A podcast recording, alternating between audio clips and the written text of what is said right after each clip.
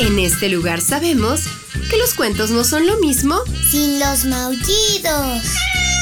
Que la imaginación es nuestro mejor ingrediente para viajar a mundos mágicos. Y que cada historia es una nueva oportunidad de divertirnos. Están en el lugar correcto. Bienvenidos a los cuentos de Sakuchan.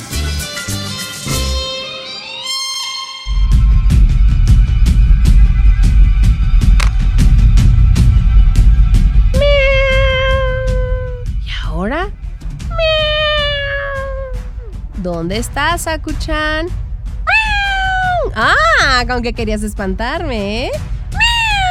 ¿Y estás listo para la historia de hoy? El cuento de hoy se llama La ridícula crema invisible.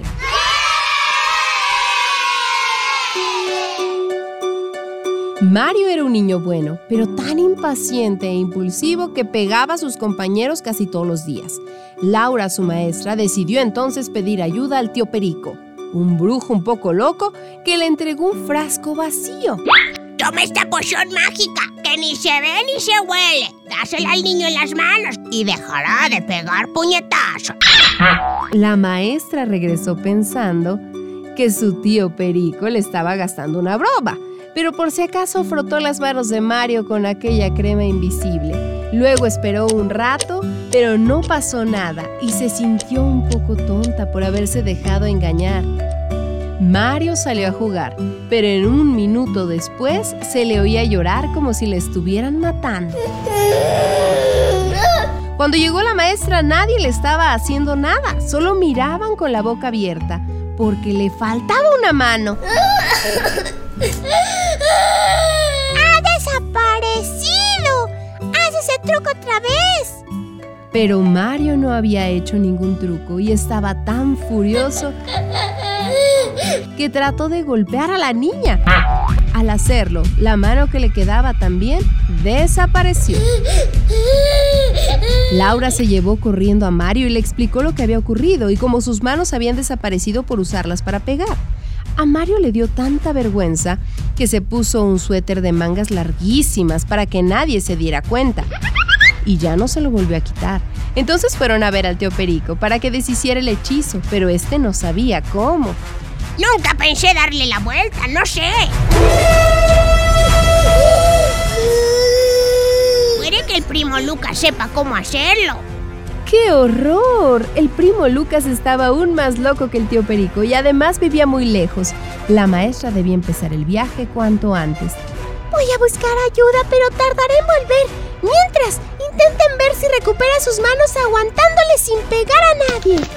Y Laura salió a toda prisa, pero no consiguió nada porque esa misma noche sus manos voladoras, seguramente las del propio Mario, se las llevaron tan lejos que tardó meses en encontrar el camino de vuelta. Así que Mario se quedó solo, esperando. Esperó días y días y en todo ese tiempo aguantó sin pegarle a nadie, pero no recuperó sus manos, siempre con su suéter de mangas largas. Y terminó por acostumbrarse y olvidarse de que no tenía manos porque al haber dejado de pegar a los demás niños, todos estaban mucho más alegres y lo trataban mejor. Además, como él mismo se sentía más alegre, pues decidió ayudar a los otros niños a no pegar de forma que cada vez que veía que alguien estaba perdiendo la paciencia, se acercaba y le daba un abrazo o lo dejaba con alguno de sus juguetes. Así llegó a ser el niño más querido del lugar. Con cada abrazo y cada gesto amable, las manos de Mario volvieron a crecer bajo las mangas de su suéter sin que se diera cuenta. Solo lo descubrió el día que por fin regresó Laura, a quien recibió con el mayor de sus abrazos. Entonces pudo quitarse el suéter de mangas largas y encantado por volver a tener manos, pero aún más por ser tan querido por todos.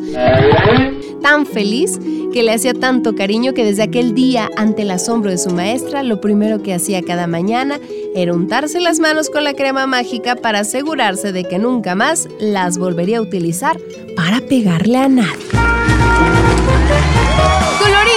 Este cuento ha terminado. El que se quedó sentado, se quedó pegado. Ay, sí, Sakuchan, no se le debe de pegar a los demás. Eso de la violencia y la agresividad no lleva a nada bueno. No, y además la cremita mágica sí que era mágica. Muchas gracias por escuchar estas historias y por disfrutar de estos cuentos junto a nosotros. Si ustedes quieren que les enviemos saludos, háganoslo saber a través de las redes sociales de Uniradio y en el Facebook de los cuentos de Sakuchan. Nos encantará conocerlos y saber sus nombres.